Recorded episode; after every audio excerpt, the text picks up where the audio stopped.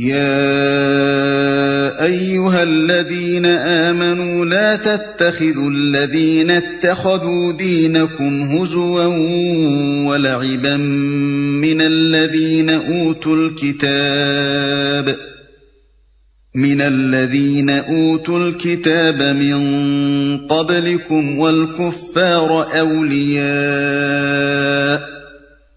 واتقوا الله ان كنتم مؤمنين. اے لوگو جو ایمان لائے ہو، تمہارے پیشرو اہل کتاب میں سے جن لوگوں نے تمہارے دین کو مذاق اور تفریح کا سامان بنا لیا ہے، انہیں اور دوسرے کافروں کو اپنا دوست اور رفیق نہ بناؤ۔ اللہ سے ڈرو اگر تم مومن ہو۔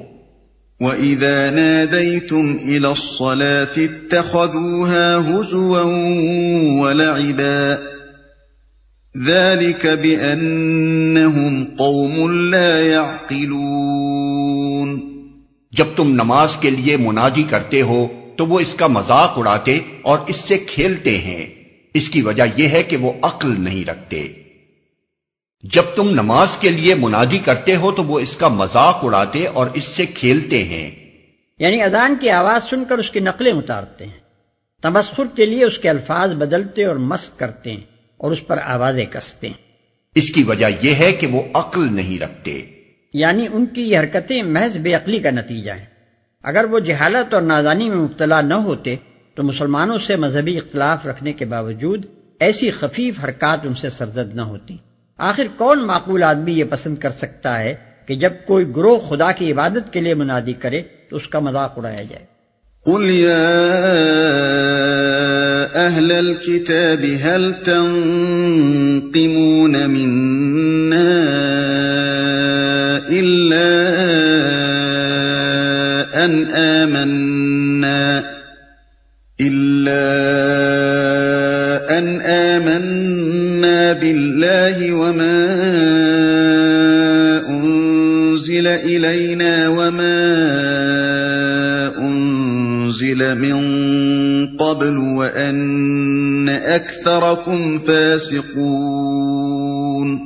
ان سے کہو، اے اہل کتاب، تم جس بات پر ہم سے بگڑے ہو، وہ اس کے سوا اور کیا ہے کہ ہم اللہ پر اور دین کی اس تعلیم پر ایمان لے آئے ہیں جو ہماری طرف نازل ہوئی ہے؟ اور ہم سے پہلے بھی نازل ہوئی تھی اور تم میں سے اکثر لوگ فاسق ہیں۔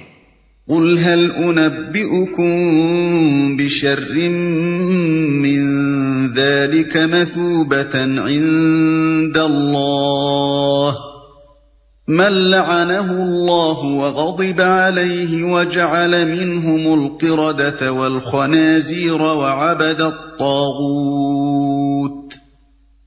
أولئك شر مكانا وأضل عن سواء السبيل. پھر کہو، کیا میں ان لوگوں کی نشاندہی کروں جن کا انجام خدا کے ہاں فاسقوں کے انجام سے بھی بدتر ہے؟ وہ جن پر خدا نے لانت کی، جن پر اس کا غضب ٹوٹا، جن میں سے بندر اور سور بنائے گئے، جنہوں نے تاغوت کی بندگی کی۔ ان کا درجہ اور بھی زیادہ برا ہے اور وہ سواؤ سبیل سے بہت زیادہ بھٹکے ہوئے ہیں۔ لطیف اشارہ ہے خود یہودیوں کی طرف، جن کی اپنی تاریخ یہ کہہ رہی ہے کہ بارہا وہ خدا کے غضب اور اس کی لانت میں مبتلا ہوئے۔ سب کا قانون توڑنے پر ان کی قوم کے بہت سے لوگوں کی صورتیں مسخ ہوئیں۔ حتیٰ کہ وہ تنزل کی اس انتہا کو پہنچے کہ تاقوت کی بندگی تک انہیں نصیب ہوئی۔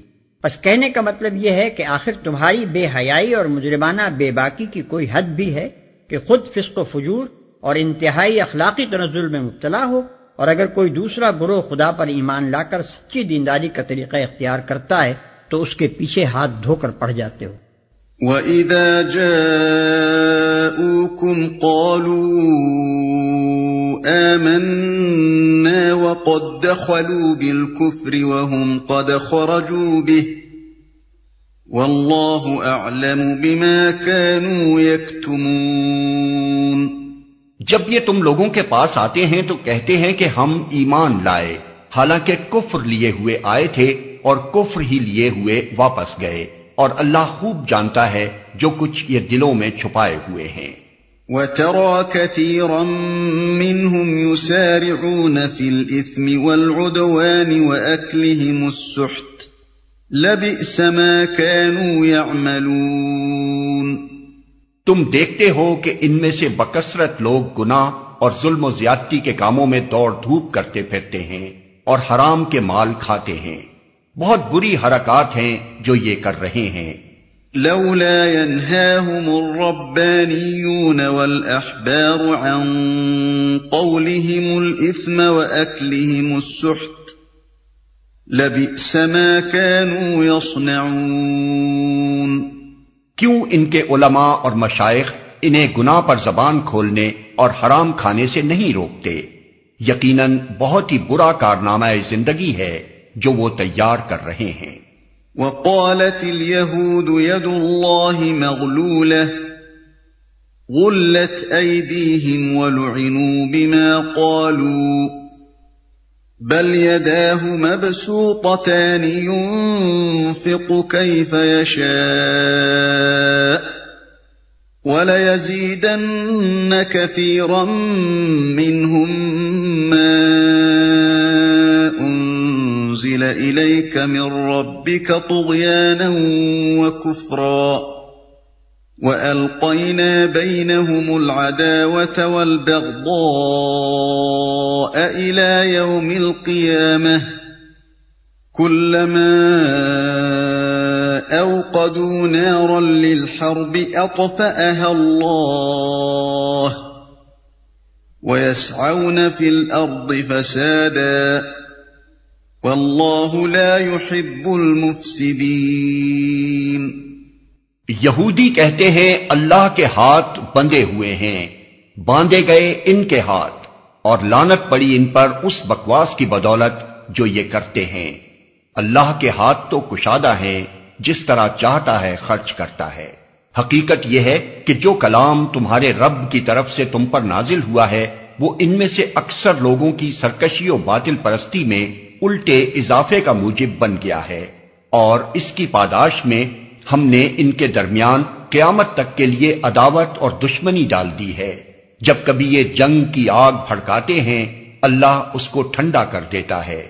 یہ زمین میں فساد پھیلانے کی سعی کر رہے ہیں، مگر اللہ فساد برپا کرنے والوں کو ہرگز پسند نہیں کرتا۔ یہودی کہتے ہیں اللہ کے ہاتھ بندے ہوئے ہیں۔ عربی محاورے کے مطابق کسی کے ہاتھ بندھے ہوئے ہونے کا مطلب یہ ہے کہ وہ بخیل ہے۔ عطا اور بخشش سے اس کا ہاتھ رکا ہوا ہے۔ پس یہودیوں کے اس قول کا مطلب یہ نہیں ہے کہ واقعی اللہ کے ہاتھ بدھے ہوئے ہیں، بلکہ مطلب یہ ہے کہ معاذ اللہ اللہ بخیل ہے۔ چونکہ صدیوں سے یہودی قوم ذلت و نقبت کی حالت میں مبتلا تھی اور اس کی گزشتہ عظمت محض افسانہ پارینہ بن کر رہ گئی تھی، جس کے پھر واپس آنے کا کوئی امکان انہیں نظر نہ آتا تھا۔ اس لیے بالعموم اپنے قومی مسائب پر ماتم کرتے ہوئے اس قوم کے نادان لوگ یہ بےحدہ فقرہ کہا کرتے تھے کہ معاذ اللہ خدا تو بخیل ہو گیا اس کے خزانے کا منہ بند ہے۔ ہمیں دینے کے لیے اب اس کے پاس آفات اور مسائب کے سوا اور کچھ نہیں رہا۔ یہ بات کچھ یہودیوں تک ہی محدود نہیں۔ دوسری قوموں کے جو کا بھی یہی حال ہے کہ جب ان پر کوئی سخت وقت آتا ہے تو خدا کی طرف رجوع کرنے کے بجائے وہ جل جل کر اس قسم کی گستاخانہ باتیں کیا کرتے ہیں۔ باندھے گئے ان کے ہاتھ۔ یعنی بخل میں یہ خود مبتلا ہیں۔ دنیا میں اپنے بخل اور اپنی تنگ دلی کے لیے ضرب المثل بن چکے ہیں۔